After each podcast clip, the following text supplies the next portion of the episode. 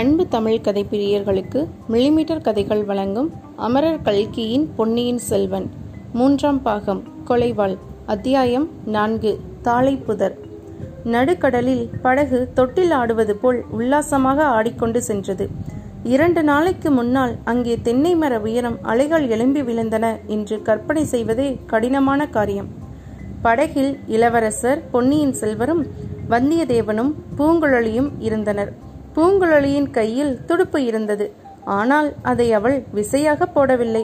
வந்தியத்தேவனுக்கும் இளவரசருக்கும் நடந்த சம்பாஷணையை உற்று கேட்டு கொண்டிருந்தாள். அவர்களும் பேச்சில் கவனமாக இருந்தார்கள். படகு விரைவாக போக வேண்டுமென்று ஆவல் கொண்டவர்களாக தோன்றவில்லை. படகும் கோடிக்கரை சேர்ந்த பிறகு என்ன செய்ய வேண்டும் என்பது பற்றிதான் அவர்கள் பேசிக் கொண்டிருந்தார்கள். இளவரசர் தஞ்சாவூருக்கு போகக்கூடாது என்றும் பழையாறைக்கு வரவேண்டும் என்றும் வந்தியத்தேவன் வாதிட்டு கொண்டிருந்தான். அதற்கு பல காரணங்களை அவன் எடுத்து சொன்னான். தங்கள் சகோதரி தங்களை மிக அவசர காரியமாக பார்க்க விரும்புகிறார். தங்களை கையோடு அழைத்து கொண்டு வருவதாக வாக்களித்து வந்திருக்கிறேன். அதை நிறைவேற்றி வைக்க வேண்டும் என்று மன்றாடினான். உன் வாக்கை நிறைவேற்றுவதற்காக என் தந்தையின் கட்டளையை மீற சொல்கிறாயா என்று இளவரசர் கோபமாக கேட்டார்.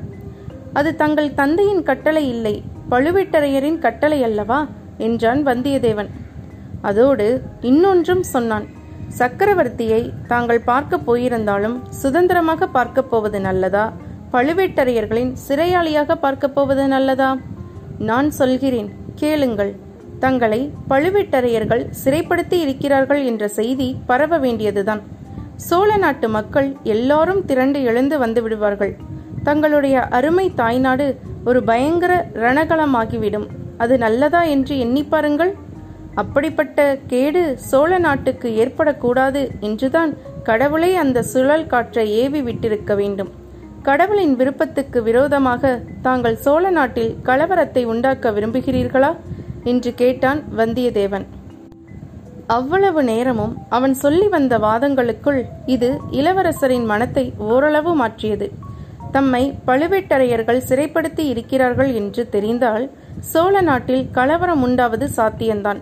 மக்களுக்கு தம்மிடம் உள்ள அபிமானம் எவ்வளவு மகத்தானது என்பது அவருக்கு ஒருவாறு தெரிந்துதான் இருந்தது. ஆகையால் இளவரசர் சிந்தனையில் ஆழ்ந்தார். சிறிது நேரத்துக்கு பிறகு, அப்படியே உன் விருப்பத்தை நிறைவேற்ற நான் முடிவு செய்வதாய் இருந்தாலும் அது எப்படி சாத்தியம்? கோடிக்கரையில் பழுவேட்டரையர்களின் ஆட்கள் எனக்காக காத்து கொண்டிருக்க மாட்டார்களா என்று கேட்டார். அதற்கு உதவி செய்ய இந்த ஓடக்கார பெண் இருக்கிறாள். கரையில் எத்தனை பேர் காத்திருந்தாலும் அவர்கள் கண்களில் படாமல் கோடிக்கரை காட்டுக்குள் நம்மை கொண்டு போய் சேர்த்து விடுவாள். பூங்குழலி, நான் கூறியது காதில் விழுந்ததா? அவ்விதம் செய்ய முடியுமா என்று வந்தியத்தேவன் கேட்டான். பூங்குழலி அப்போது 7வது சொர்க்கலோகத்தில் இருந்தாள். இளவரசரை கடலிலிருந்து காப்பாற்றி படகிலேற்றி அழைத்து கொண்டு வந்தது அவளுக்கு எல்லையில்லாத உள்ள களிப்பை அளித்திருந்தது. கோடிக்கரை சேர்ந்ததும் அவரை பிரிய வேண்டுமே என்ற எண்ணம் இடையிடையே வந்து துன்புறுத்தி கொண்டிருந்தது. மேலும் அவருக்கு எந்த விதத்திலாவது உதவி செய்ய முடியுமானால் அதை காட்டிலும் அவள் பெறக்கூடிய பேறு வேறு என்ன இருக்க முடியும்? கோடிக்கரைக்கு கொஞ்சம் மேற்கே தள்ளி படகை கொண்டு போனால் இருபுறமும் காடு அடர்ந்த கால்வாய் ஒன்று இருக்கிறது. அதன் வழியாக படகை விட்டு கொண்டு போகலாம். இருபுறமும் அங்கே சதுப்பு நிலம், சுலபமாக யாரும் வர முடியாது என்று பூங்குழலி சொன்னாள். எங்களை அங்கே விட்டுவிட்டு நீ கோடிக்கரை போய் தகவல் விசாரித்து கொண்டு வர முடியும் அல்லவா? முடியும். படகை ஒருவரும் பார்க்க முடியாதபடி நிறுத்துவதற்கு எத்தனையோ இடம் இருக்கிறது. இளவரசே, கேட்டீர்களா என்றான் வந்தியத்தேவன். கேட்டேன் அப்பா. என்னுடைய தாய்நாட்டில் என்னை திருடனைப் போல் பிரவேசிக்க சொல்லுகிறாய், திருடனைப் போல் ஒளிந்திருக்கவும் சொல்லுகிறாய் என்றார். படகில் சற்று நேரம் மௌனம் குடிக்கொண்டிருந்தது. பிறகு இளவரசர், சமுத்திரகுமாரி, ஏன் படகை அடியோடு நிறுத்திவிட்டாய் என்று கேட்டார். பூங்குழலி வந்தியத்தேவனை பார்த்துவிட்டு துடுப்பை வலிக்க ஆரம்பித்தாள். பாவம், இந்த பெண் எத்தனை நேரம் தனியாக துடுப்பு வலிப்பாள்? நான் கொஞ்சம் தள்ளி பார்க்கிறேன். இங்கே கொடு அம்மா துடுப்பை என்றான் வந்தியத்தேவன். அவனுடைய எண்ணத்தை அறிந்த இளவரசர் புன்னகை புரிந்தார். நண்பனே, உன்னுடைய சூழ்ச்சிகள் எல்லாம் வீண்தான். நான் பழையாறைக்கும் போகப் போகிறதில்லை, தஞ்சாவூரையும் பார்க்கப் போகிறதில்லை. கடவுள் என்னை கைலாசகத்துக்கே அழைத்து கொண்டு போய் விடுவார் போலிருக்கிறது என்றார். வந்தியத்தேவனும் பூங்குழலியும் பீதியடைந்து இளவரசரை உற்று பார்த்தார்கள். அவர் உடம்பு நடுங்க தொடங்கி இருப்பதை கண்டார்கள். வந்தியத்தேவன் அவர் அருகில் சென்று, ஐயா, இது என்ன? தங்கள் உடம்பு ஏன் நடுங்குகிறது என்று கேட்டான். இது குளிர் காய்ச்சல் அப்பனே. இலங்கையில் இந்த காய்ச்சல் அதிகம் பரவியிருக்கிறது என்று சொன்னேனே, ஞாபகமில்லையா? இந்த ஜுரம் வந்தவர்கள் பிழைப்பது அரிது என்று சொன்னார் இளவரசர். கடல் நடுவில் கப்பலின் பாய்மரம் இடிவிழுந்தது பற்றி கொண்ட போது கூட வந்தியத்தேவன் அவ்வளவு கலக்கம் அடையவில்லை. இளவரசரின் வார்த்தைகள் அவ்வளவாக அவனை இப்போது கதிகலங்க செய்துவிட்டன. பூங்குழலியின் கையில் இருந்து துடுப்பு தானாக நழுவிவிட்டது. உடம்பில் ஜீவசக்தி அடியோடு மங்கிவிட்டது. கண்களில் மட்டுமே உயிரின் ஒளி தோன்றியது. அந்த கண்களினால் இளவரசரை வெறுத்து பார்த்து கொண்டு நின்றாள். இளவரசரின் உடல் நடுக்கம் அதிகமாகிக் கொண்டே இருந்தது. சிறிது நேரத்துக்கெல்லாம் தூக்கி தூக்கி போட ஆரம்பித்தது. ஐயா, நான் என்ன செய்யட்டும்? சொல்லுங்கள், ஒன்றும் புரியவில்லையே. படகை எங்கே கொண்டு போகட்டும்? பூங்குழலி, கோடிக்கரையில் வைத்தியர் இருக்கிறார் அல்லவா என்று வந்தியத்தேவன் பதறினான். பூங்குழலியோ பேசாமடந்தே ஆகியிருந்தாள். இளவரசர் திடீரென்று குதித்து எழுந்தார். நடுங்கிக் கொண்டிருந்த அவர் உடம்பு இப்பொழுது நிற்க முடியாமல் தள்ளாடியது. என்னை என் தமக்கையிடம் கொண்டு போங்கள், என்னை உடனே இளைய பிராட்டியிடம் கொண்டு போங்கள் என்ற வார்த்தைகள் அவருடைய வாயிலிருந்து குளறலாக வெளிவந்தன. இதை கேட்ட வந்தியத்தேவன் குதூகலம் அடைந்தான். அந்த குதூகலத்தில் இன்னது செய்வது என்று தெரியாமல் திகைத்து நின்றான். நடுக்கத்துடன் ஆடிக்கொண்டு நின்ற இளவரசர் அடுத்த கணத்தில், அக்கா, இதோ வருகிறேன், உன்னை பார்க்க இதோ வருகிறேன், யார் தடுத்தாலும் இனிமேல் கேட்க மாட்டேன் என்று சொல்லிக்கொண்டே படகிலிருந்து கடலில் பாய போனார். நல்ல வேளையாக வந்தியத்தேவன் அப்போது நிலைமை இன்னதென்பதை உணர்ந்தான். இளவரசர் ஜுரத்தின் வேகத்தினால் சுய உணர்வு இழந்துவிட்டார் என்பதை அறிந்து கொண்டான். கடலில் பாய போனவரை சட்டென்று பிடித்து நிறுத்தினான். ஏற்கனவே மிக்க பலசாலியான இளவரசர் இப்போது ஜுரத்தின் வேகத்தினால் பன்மடங்கு அதிக பலம் பெற்றிருந்தார். வந்தியத்தேவனுடைய பிடியிலிருந்து திமிரிக் கொள்ள முயன்றார். தன்னால் மட்டும் அவரை தடுக்க முடியாது என்பதை வந்தியத்தேவன் கண்டு, பூங்குழலி, பூங்குழலி, சீக்கிரம் ஓடிவா என்று அலறினான். செயலற்று நின்ற பூங்குழலி உயிர் பெற்றாள். ஒரு பாய்ச்சல் பாய்ந்து இளவரசர் அருகில் வந்து அவரை கடலில் விழாமல் தடுப்பதற்காக ஒரு கரத்தை பற்றினாள். சுர வேகத்தினால் இளவரசர் பெற்றிருந்த மதயானையின் பலம் உடனே மாயமாய் போய்விட்டது. சின்னஞ்சிறு குழந்தையை போல் ஆனார். அக்கா, நீ சொல்கிறபடியே பேசாமல் படுத்திருக்கிறேன். என் பேரில் வருத்தப்படாதே அக்கா. நீ ஒருத்தி இல்லாவிடில் என்னுடைய கதி என்ன என்று இளவரசர் கூறிவிட்டு விம்மினார். வந்தியத்தேவனும் பூங்குழலியும் இளவரசரை மெதுவாக படகில் படுக்க வைத்தார்கள். அதன் பிறகு பொன்னியின் செல்வர் சும்மா படுத்திருந்தார். அவருடைய கண்கள் எங்கேயோ வெறித்து பார்த்து கொண்டிருந்தன. அவருடைய வாயிலிருந்து ஏதேதோ வார்த்தைகள் குளறி குளறி வந்து கொண்டிருந்தன. சிலவற்றுக்கு பொருள் விளங்கின, பெரும்பாலும் சம்பந்தமற்ற வார்த்தைகளாக தோன்றின. இளவரசரிடம் ஆலோசனை கேட்பதில் பயனில்லை என்பதை வந்தியத்தேவன் உணர்ந்தான். இந்த மிக பயங்கரமான ஆபத்திலிருந்து பொன்னியின் செல்வரை காப்பாற்ற வேண்டிய பொறுப்பு தன் தலையில் சுமந்திருக்கிறது என்பதையும் அறிந்தான். ஆனால் புத்திசாலியான இந்த பெண் ஒருத்தி இருக்கிறாள். இளவரசரை பாதுகாப்பதில் தன்னைப் போலவே இவளும் கவலை கொண்டவள்தான். பின்னர் எத்தனையோ அபாயங்களிலிருந்து தன்னை தப்புவித்த கடவுளின் கருணையும் இருக்கவே இருக்கிறது. பூங்குழலி, படகை இனிமேல் வேகமாக செலுத்தி கொண்டு போக வேண்டியதுதானே என்றான் வந்தியத்தேவன். பூங்குழலியின் கரங்கள் இழந்திருந்த வலிமையை மீண்டும் பெற்றன. படகு துரிதமாக சென்றது. வந்தியத்தேவன் இளவரசரின் அருகிலேயே உட்கார்ந்திருந்தான். மறுபடியும் அவர் சுரவேகத்தில் கடலில் குதித்துவிட்டால் என்ன செய்வது என்பதை நினைத்த போதே அவன் கதி கலங்கியது. ஆகையால் சர்வ சாக்கிரதையாக அவரை பார்த்து கொண்டே இருந்தான். அதே சமயத்தில் மேலே செய்ய வேண்டியது என்னவென்பதை பற்றியும் அவன் உள்ளம் தீவிரமாக சிந்தனை செய்தது. பெண்ணே, உனக்கு என்ன தோன்றுகிறது? நாம் துணிந்து கோடிக்கரைக்கே போய்விடலாமா? இளவரசரை பாதுகாப்பதற்கு உன் குடும்பத்தார் உதவி செய்வார்கள் அல்லவா என்று கேட்டான். ஐயா, இந்த காலத்தில் யாரை நம்பலாம், யாரை நம்பக்கூடாது என்று எப்படி சொல்ல முடியும்? என் தமையன் மனைவி ஒருத்தி இருக்கிறாள். அவள் பணத்தாசை பிடித்தவள். என் தந்தைக்கு படி அளப்பவர்கள் பழுவேட்டரையர்கள் என்றாள் பூங்குழலி. மேலும் தங்களை பிடிக்க வந்த பழுவூர் ஆட்கள் இன்னும் கோடிக்கரையில் தங்கியிருக்கலாம். இளவரசரின் வரவை எதிர்பார்த்து மேலும் புதிய ஆட்களும் வந்திருக்கலாம் என்று தொடர்ந்து கூறினாள். அவளுடைய முன் யோசனையை குறித்து வந்தியத்தேவன் வியப்படைந்தான். இந்த இக்கட்டான சமயத்தில் தனக்கு அவளுடைய உதவி கிடைத்ததை எண்ணி மகிழ்ந்தான். அப்படியானால் நேரே கோடிக்கரைக்கு போவது அபாயம் என்று நீயும் எண்ணிக்கிறாயா என்றான். அதோ பாருங்கள் என்று சுட்டி காட்டினாள் பூங்குழலி. அவள் சுட்டி காட்டிய திசையில் கப்பல் ஒன்று நின்று கொண்டிருந்தது. அதற்கு அப்பால் கோடிக்கரை கலங்கரை விளக்கின் உச்சியும் தெரிந்தது. ஆஹா, பெரிய மலக்கணம் ஒன்று நிற்கிறதே, அது யாருடைய கப்பலோ என்னமோ, ஒருவேளை பார்த்திவேந்திரனுடைய கப்பலாயிருக்கலாம். அப்படி இருக்குமானால் இந்த நிலையில் இளவரசரை காஞ்சிக்கு அழைத்து போவதே நல்லதல்லவா? பழுவேட்டரையரின் கப்பலாகவும் இருக்கலாம். ஐயா, கப்பலுக்கு பின்னால் ஏதாவது தெரிகிறதா? கோடிக்கரை கலங்கரை விளக்கின் உச்சி தெரிகிறது. அதில் ஏதாவது வித்தியாசமாய் காணப்படுகிறதா? எனக்கு ஒன்றும் வித்தியாசமாய் தெரியவில்லையே. எனக்கு தெரிகிறது.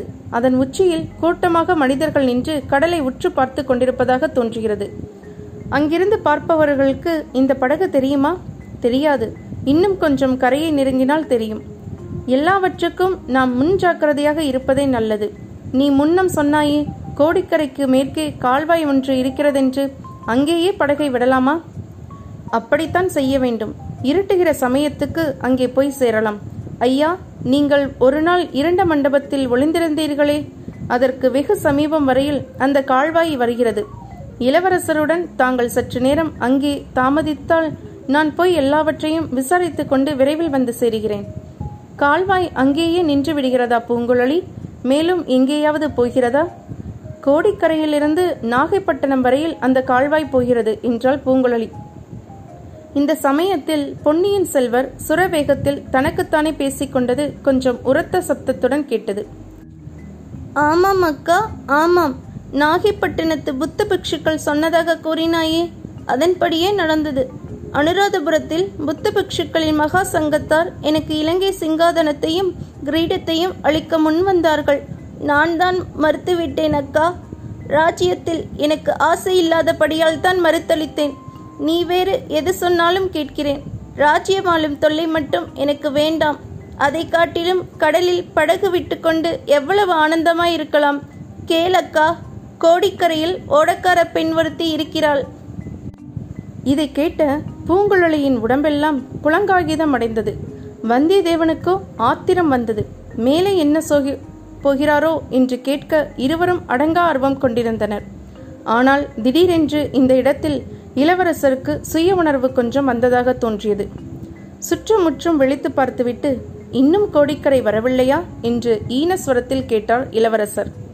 வந்தியத்தேவன் அதோ கரை தெரிகிறது என்றான். இளவரசரிடம் யோசனை கேட்கலாமா வேண்டாமா என்று அவன் யோசிப்பதற்குள் மீண்டும் இளவரசர் நினைவை இழந்து சுரப்பிராந்தி உலகத்துக்கு போய்விட்டார். இளவரசர் கடைசியாக ஓடக்கார பெண்ணை பற்றி கூறிய வார்த்தைகள் பூங்குழலியின் மனத்தில் என்ன அலைகளை எழுப்பிவிட்டிருந்தன. வந்தியத்தேவனையும் இளவரசரையும் பார்ப்பதற்கே அவளுக்கு கூச்சமாயிருந்தது. ஆகையால் படகு சென்ற திசையையே பார்த்த வண்ணம் துடுப்பை போட்டுக் கொண்டிருந்தாள். அதிகாரம் கப்பல் நின்ற இடத்தை நோக்கி சென்ற படகு இப்போது திசை திரும்பி தென்மேற்கு பக்கமாக சென்று கொண்டிருந்தது. இருட்டுகிற நேரத்தில் கடலில் இருந்து பூமிக்குள் குடைந்து சென்ற கால்வாயின் உள்ளே பிரவேசித்தது. பூங்குழலி கூறியது போலவே அங்கே இருபுறமும் கரைகள் உயர்ந்த மேடாக இருந்தன. அந்த மேட்டுக்கரைகளில் மரங்கள் அடர்த்தியாகவும் உயரமாகவும் வளர்ந்திருந்தன. படகை கரையோரமாக நிறுத்திவிட்டு பூங்குழலி மெல்லிய குரலில், ஐயா, சற்று படகை பார்த்து கொள்ளுங்கள் என்று சொல்லிவிட்டு கரையில் இறங்கினாள். கரையில் வளர்ந்திருந்த உயரமான ஒரு மரத்தின் மேல் ஏறி சற்றும் முற்றும் பார்த்தாள். பிறகு அவசரமாக இறங்கி வந்தாள். நல்ல வேளை இங்கே வந்தோம். கடற்கரையோரமாக சுமார் ஒரு காத தூரத்துக்கு ஆட்கள் நின்று காவல் புரிகிறார்கள். கலங்கரை விளக்கின் அருகில் ஒரு கூட்டமும் கோஷமாக இருக்கிறது என்றாள். யாரா இருக்கும் என்று ஏதாவது தெரிகிறதா என்று வந்தியத்தேவன் ஆவலுடன் கேட்டான். நன்றாய் தெரியவில்லை. ஆனால் பழுவேட்டரையரின் ஆட்களாய்த்தான் இருக்க வேண்டும். வேறு யாராய் இருக்க முடியும்? எப்படி இருந்தாலும் நான் சொன்ன இடத்துக்கு முதலில் போய் சேருவோம். இரவு 2ஆம் ஜாமத்துக்குள் நான் என் வீட்டுக்கு போய் எல்லாவற்றையும் நிச்சயமாய் தெரிந்து கொண்டு வருகிறேன் என்றாள். பெண்ணே, உன்னை யாராவது பார்த்து விட்டால் என்ன செய்கிறது? உனக்கு ஏதேனும் இச்சமயம் நேர்ந்துவிட்டால் எங்கள் கதி அதோ கதிதான் என்றான் வந்தியத்தேவன். ஐயா, என் உயிரை பற்றி இத்தனை நாளும் நான் லட்சியம் செய்ததில்லை. இன்றைக்குத்தான் கவலை பிறந்திருக்கிறது. இளவரசருக்கு அபாயம் நீங்கும் வரையில் என் உயிருக்கு ஒன்றும் வராது என்றாள் பூங்குழலி. படகு கால்வாய்க்குள் மெல்ல மெல்ல சென்றது. சத்தம் சிறிதும் வெளியில் கேளாதபடி மிக மெதுவாக பூங்குழலி துடுப்பு வலித்தாள். கால்வாயின் இருபுறமும் இருள் சூழ்ந்திருந்தது. கரைவோரமாக உயர்ந்து வளர்ந்திருந்த மரங்களின் கரிய நிழல்கள் கால்வாயில் விழுந்து அதன் கரிய நீரை மேலும் கரியதாக்கின. வானத்திலிருந்து விண்மீன்கள் எட்டி பார்த்தன. வந்தியத்தேவனைப் போலவே நட்சத்திரங்களும் மிகுந்த கவலையுடன் அப்படகின் போக்கை கவனித்ததாக தோன்றியது. நீரில் பிரதிபலித்த நட்சத்திரங்கள் கரையில் இருந்த மரங்கள் காற்றில் ஆடியபோது அவற்றின் நிழலும் ஆடியபடியால் அடிக்கடி சலனமடைந்து கொண்டிருந்தன. வந்தியத்தேவனுடைய உள்ளத்தின் சஞ்சலத்தை அவை சரியாகவே பிரதிபலித்தன. ஒரு யுகம் போல தோன்றிய ஒரு நாளிகை நேரம் படகு கால்வாயில் சென்ற பிறகு பூங்குழலி படகை கரையோரமாக நிறுத்தினாள். பூங்குழலி கால்வாயின் கரையின் மீதேறி காட்டு வழியில் புகுந்து சென்றாள். அதாவது அவளுடைய உடம்பு சென்று கொண்டிருந்தது. அவளுடைய உயிர் கால்வாயில் விட்டிருந்த படகிலேயே வட்டமிட்டு கொண்டிருந்தது. அந்த முன்னுருட்டி நேரத்தில் முன்செடிகள், மேடு பள்ளங்கள், காட்டு ஜந்துக்கள் ஒன்றையும் லட்சியம் செய்யாமல் அதிவிரைவாக நடந்து சென்றாள். தடைகள் இல்லாத இடங்களில் ஓடவும் செய்தாள். நேரே கோடிக்கரை குலகர் கோயிலை குறிவைத்து கொண்டு போனாள். அவள் கோயில் வாசலை அடைந்ததற்கும் குருக்கள் சுவாமி சந்நிதியின் கதவை பூட்டுவதற்கும் சரியாக இருந்தது. அக்கம் பக்கம் பார்த்து வேறு யாரும் இல்லை என்று தெரிந்து கொண்டாள். கதவை பூட்டிவிட்டு திரும்பிய குருக்கள் எதிரில் போய் நின்றாள். குருக்கள் அவளை அந்த நேரத்தில் பார்த்து சிறிது வியப்படைந்தார். அவளுடைய சுபாவத்தை நன்கு அறிந்தவராயிருந்தும் கூட கொஞ்சம் திடுக்கிட்டு திகைத்து போய்விட்டார். நீயா பூங்குழலி? வேறு யாரோ என்று பார்த்தேன். கோடிக்கரை முழுவதும் தான் ஒரே அமர்க்களப்படுகிறதே. எங்கே அம்மா, உன்னை கொஞ்ச நாளாக காணோம். இவ்வளவு தடப்புடலிலும் உன்னை பற்றி தகவல் இல்லையே என்று இன்று சாயங்காலம் கூட யோசித்தேன் என்றார். வெளியூருக்கு போயிருந்தேன் சுவாமி. ஏதோ அமர்க்களமாய் இருக்கிறதே என்று தான் உங்களிடம் விசாரிக்கலாம் என்று வந்தேன். கடற்கரையெல்லாம் நிற்பவர்கள் யார் என்று பூங்குழலி கேட்டாள். உனக்கு ஒன்றுமே தெரியாதா? வீட்டு பக்கம் போகவில்லையா? வீட்டு பக்கம் போனேன். அங்கே யார் யாரோ கூட்டமாய் இருக்கவே திரும்பிவிட்டேன். புது மனிதர்களை கண்டால் எனக்கு பிடிக்காது என்று தான் உங்களுக்கு தெரியுமே. வந்திருப்பவர்கள் யார்? பெரிய பழுவேட்டரையர் வந்திருக்கிறார். அவருடைய இளையராணி வந்திருக்கிறாள். அவர்களுடைய பரிவாரங்கள் வந்திருக்கிறார்கள். இன்னும் காஞ்சிபுரத்து பார்த்திபேந்திர பல்லவனாம், அவனும் வந்திருக்கிறான். வெறுமனே வரவில்லை, பயங்கரமான செய்தியுடன் வந்திருக்கிறான். உனக்கு அது கூட தெரியாதா பூங்குழலி? அது என்ன பயங்கரமான செய்தி? எனக்கு ஒன்றுமே தெரியாதே. அந்த பாவியினுடைய கப்பலில் இளவரசர் பொன்னியின் செல்வரும் வந்தாராம். வழியில் சுழல் காற்று அடித்ததாம். யாரையோ காப்பாற்றுவதற்காக இளவரசர் கடலில் குதித்து விட்டாராம். பிறகு அகப்படவே இல்லையாம். ஒருவேளை இந்த கடற்கரையில் வந்து ஒதுங்குவாரோ என்று பார்ப்பதற்காகத்தான் பழுவேட்டரையரின் ஆட்கள் கோடிக்கரை எங்கும் அலைகிறார்கள். ஏன், அவருடைய இளையராணி கூட அலைகிறாள். சற்று முன்னால் இங்கே கூட அந்த அம்மாள் வந்திருக்கிறாள். பூங்குழலி, பழுவல் இளையராணியை பற்றி ஜனங்கள் என்னவெல்லாமோ பேசிக்கொள்கிறார்கள். அதெல்லாம் சுத்த தவறு. நம் இளவரசருக்கு நேர்ந்த கதியை குறித்து அந்த அம்மாள் எப்படி துடிதுடிக்கிறாள் தெரியுமா? அப்படியா குருக்களையா? பழுவூர் ராணியின் நல்ல குணத்தை பற்றி தாங்கள் சொல்லுவது எனக்கு சந்தோஷமாய் இருக்கிறது. ஆனால் இங்கே எதற்காக அந்த ராணி வந்தாளாம்? இளவரசர் எப்படியாவது உயிரோடு அகப்பட வேண்டும் என்று குலகரை பிரார்த்தித்துக் கொள்வதற்காக வந்தாளாம். உன்னை போல் எல்லோரும் கல் நெஞ்சு படைத்தவர்களாய் இருக்கிறார்களா? இளவரசரை பற்றிய பயங்கர செய்தி கேட்டுக்கூட நீ துளி கூட கலங்கவில்லையே. நாம் கலங்கி என்ன பயன் சுவாமி? எல்லாம் விதிப்படி நடக்கும் என்று நீங்களே எத்தனையோ தடவை சொல்லியிருக்கிறீர்களே. அது போனால் போகட்டும். அவ்வளவு பெரிய மனிதர்கள் வந்திருக்கும் போது நான் என் வீட்டுக்கு போக விரும்பவில்லை. கையிலே வைத்திருக்கும் பிரசாதத்தை என்னிடம் கொடுத்துவிட்டு போங்கள். நான் இங்கேயே சாப்பிட்டு விட்டு கோவிலேயே இருந்து விடுகிறேன். நீ ஒரு தனிப்பிறவிதான் பூங்குழலி. பெரிய மனிதர்கள் வந்தால் எல்லோரும் அவர்களை போய் பார்க்கவும் பழக்கம் செய்து கொள்ளவும் விரும்புவார்கள். உனக்கு வேற்று மனிதர்களையே பிடிப்பதில்லை. அதிலும் பெரிய மனிதர்கள் என்றால் ஒரே பயம். பெரிய மனிதர்கள் என்றால் உன்னை கடித்து விழுங்கி விடுவார்களா? எதற்காக இந்த காட்டில் தனியாக இருக்க வேண்டும்? குருக்கள் ஐயா, பிரசாதத்தை கொடுக்க உங்களுக்கு இஷ்டமில்லாவிடில் வேண்டாம். என்னை வீணில் திட்டாதீர்கள். சிவசிவா, உன்னை ஏன் நான் திட்டுகிறேன்? இந்த பிரசாதம் உன் பசிக்கு போதாதே என்று பார்த்தேன். தாராளமாய் வாங்கிக்கொள் என்று அர்ச்சகர் துணியில் கட்டி வைத்திருந்த சுவாமி பிரசாதத்தை கொடுத்தார். மூட்டையை வாங்கி பூங்குழலி பிரித்து பார்த்துவிட்டு, என் பசிக்கு இது போதாதுதான். அவ்வளவு பெரிய சுவாமிக்கு இவ்வளவு குறைவாக நைவேத்தியம் வைக்கிறீர்களே, இது நியாயமா சுவாமி? போனால் போகட்டும், அந்த கெண்டியில் என்ன இருக்கிறது? குடிக்கிற ஜலமா? இல்லை, சுவாமிக்கு அபிஷேகம் செய்த பால். குழந்தைக்காக எடுத்துக்கொண்டு போகிறேன். இன்றைக்கு நானே உங்கள் குழந்தையாய் இருக்கிறேன், அதையும் கொடுத்து விட்டு போங்கள், உங்களுக்கு புண்ணியம் உண்டு. நல்ல பெண் அம்மா, நீ போகட்டும், கெண்டியையாவது பத்திரமாய் வைத்திரு. இவ்விதம் சொல்லி குருக்கள் கெண்டியையும் பூங்குழலியிடம் கொடுத்தார். அச்சமயம் தூரத்தில் எங்கிருந்தோ ஆந்தையின் குரல் கேட்டது. பூங்குழலி சிறிது திகைத்து, ஐயா, அது என்ன சத்தம் என்று கேட்டாள். தெரியவில்லையா அம்மா, கோட்டான் கூவுகிறது. இந்த கோடிக்கரை காட்டில் கோட்டானுக்கா பஞ்சம் என்று சொன்னார் குருக்கள். மறுபடியும் அந்த குரல் கேட்டது. ஆமாம், கோட்டான் குரல் மாதிரி தான் இருக்கிறது என்றாள் பூங்குழலி. உன்னை ஒரு கோட்டானும் ஒன்றும் செய்யாது, கோயில் பிரகார கதவை தாளிட்டு கொண்டு படுத்துக்கொள்ளம்மா என்று சொல்லிவிட்டு குருக்கள் நடையை கட்டினார். குருக்கள் மறைந்ததும் பூங்குழலியும் புறப்பட்டாள். பிரசாதத்தை மடியில் கட்டிக்கொண்டு கெண்டியை கையில் எடுத்துக்கொண்டு கிளம்பினாள். கோட்டானின் குரல் கேட்ட திசையை நோக்கி சென்றாள். கொஞ்ச தூரம் போனதும் ஒரு குறுகிய வாய்க்கால் குறுக்கிட்டது. அதன் இருபுறமும் தாளம்பூ புதர்கள் காடாக மண்டி வளர்ந்திருந்தன. அந்த வாய்க்காலின் கரையை பிடித்து கொண்டே பூங்குழலி நடந்தாள். தாளம்பூ செடிகளின் முட்கள் சில சமயம் குத்தின. அதை அவள் பொருட்படுத்தவில்லை. தாளம்பூக்கள் வெடித்து மலர்ந்த நறுமணத்தை பரப்பின. அந்த மனம் மற்றவர்களை போதை கொள்ள செய்திருக்கும். ஆனால் பூங்குழலிக்கு அந்த ஞாபகம் கூட வரவில்லை. கரையோடு காலடி சத்தம் கேளாதபடி மெல்ல மெல்ல நடந்து போனாள். அவள் செவிகள் வெகு கவனமாக உற்று கேட்டு கொண்டிருந்தன. காட்டு பிரதேசத்தில் இரவில் எத்தனையோ விதவிதமான சத்தங்கள் கேட்கும் அல்லவா, அவையெல்லாம் அவளுடைய கவனத்தை கவரவில்லை. பின்னர் அவள் என்ன சப்தத்தை தான் எதிர்பார்த்தாள்? இதோ இருவர் மெல்லிய குரலில் பேசும் சப்தம் கேட்டது. ஒன்று ஆண் குரல், இன்னொன்று பெண்ணின் குரல். பூங்குழலி நன்றாக மறைந்து நின்று கொண்டாள்.